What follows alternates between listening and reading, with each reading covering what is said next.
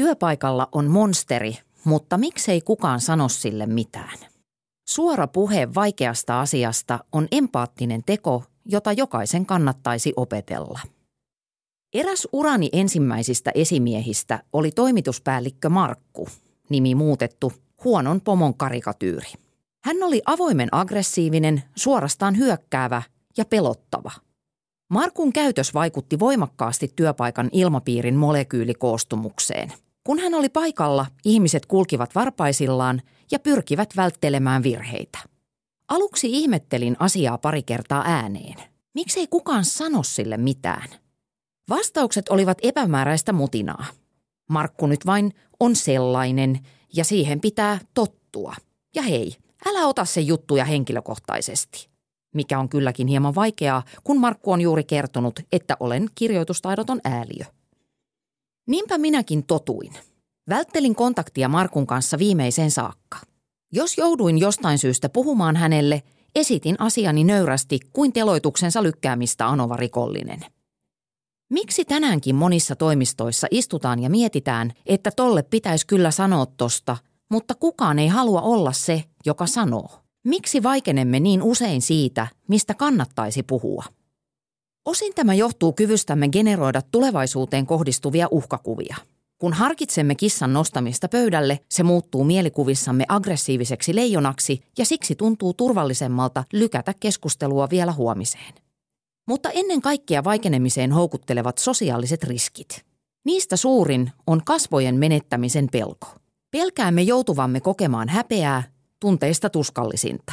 Siksi esimerkiksi palautteen vastaanottaminen saattaa tuntua henkiin jäämiskysymykseltä.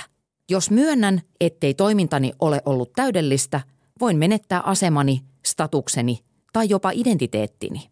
Palautteen antaja taas altistuu valittajan maineelle, kiukulle näkemyksen ja aseman kyseenalaistamiselle. Ja koska tiedämme omakohtaisesti, miltä kritiikin aiheuttama häpeä tuntuu, välttelemme mielellään näiden tunteiden aiheuttamista muille. Siksi helpoin ratkaisu vaikeissa tilanteissa on vaikeneminen. Jos merkitsevä hiljaisuus kroonistuu, koko yhteisö muuttuu emotionaalisesti korruptoituneeksi. Joukko näyttelee positiivisia tunteita ja puristaa negatiiviset nyrkkeihinsä, jotka sullotaan taskuun. Virtaavuus ja kehittävät konfliktit tyrehtyvät. Tehdään samaa kuin ennenkin ja ihmetellään, että miksi ilma on niin raskasta hengittää. Tällaista täällä meillä nyt vaan on. Mutta mitä vaikenemisen tilalle? Jokainen tilanne on toki uniikki, mutta muutamalla nyrkkisäännöllä pääsee jo pitkälle. Älä spekuloi toisen tarkoitusperillä, vaan kerro mitä havaitset ja miten se vaikuttaa ympäristöön.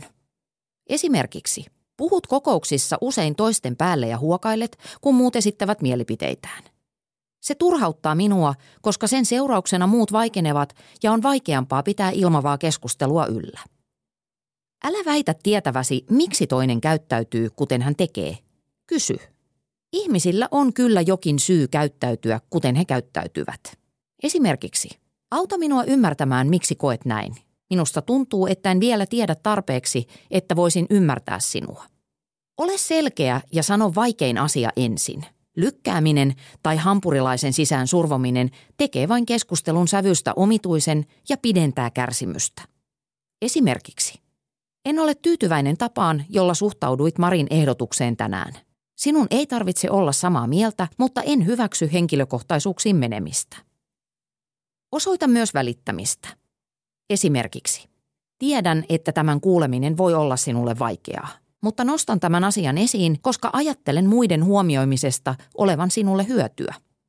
Pidä haluttu lopputulos mielessä. Kyse ei ole siitä, kumpi on enemmän oikeassa, vaan siitä, miten pystytte edistämään yhteistä tavoitetta. Esimerkiksi, kysy, mikä olisi sinusta paras tapa edetä tässä asiassa. Vaikeiden keskustelujen kohtaaminen vaatii sekä kylmyyttä että empatiaa. Kylmyyttä hetkellisen tunteilun sietämiseen empatiaa turvallisuuden tunteen restaurointiin.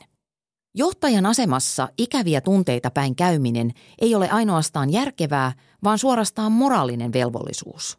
On ihmisten arvostamista antaa heille mahdollisuus korjata käytöstään tai kehittää osaamistaan.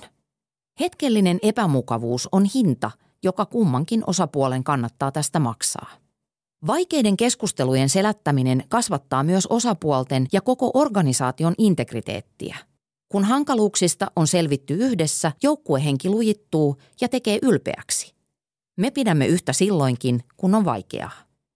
Aikuisempana ymmärsin, että Markun kiukku ei ollut henkilökohtaista. Hän oli vain tottunut pitämään toimitusta panttivankinaan, eikä kukaan ollut halukas neuvottelemaan hänen kanssaan vapauttamisehdoista. Samalla hän oli tullut brändänneeksi itsensä henkilöksi, jonka kanssa kukaan ei halunnut olla tekemisissä. Sen täytyi tuntua aika surulliselta. Suora puhe onkin pohjimmiltaan empaattinen teko. Se antaa ihmiselle toisen mahdollisuuden muuttaa käytöstään tavalla, joka on hänelle itselleen hyödyksi. Kenelle teidän työpaikallanne pitäisi sanoa jotain?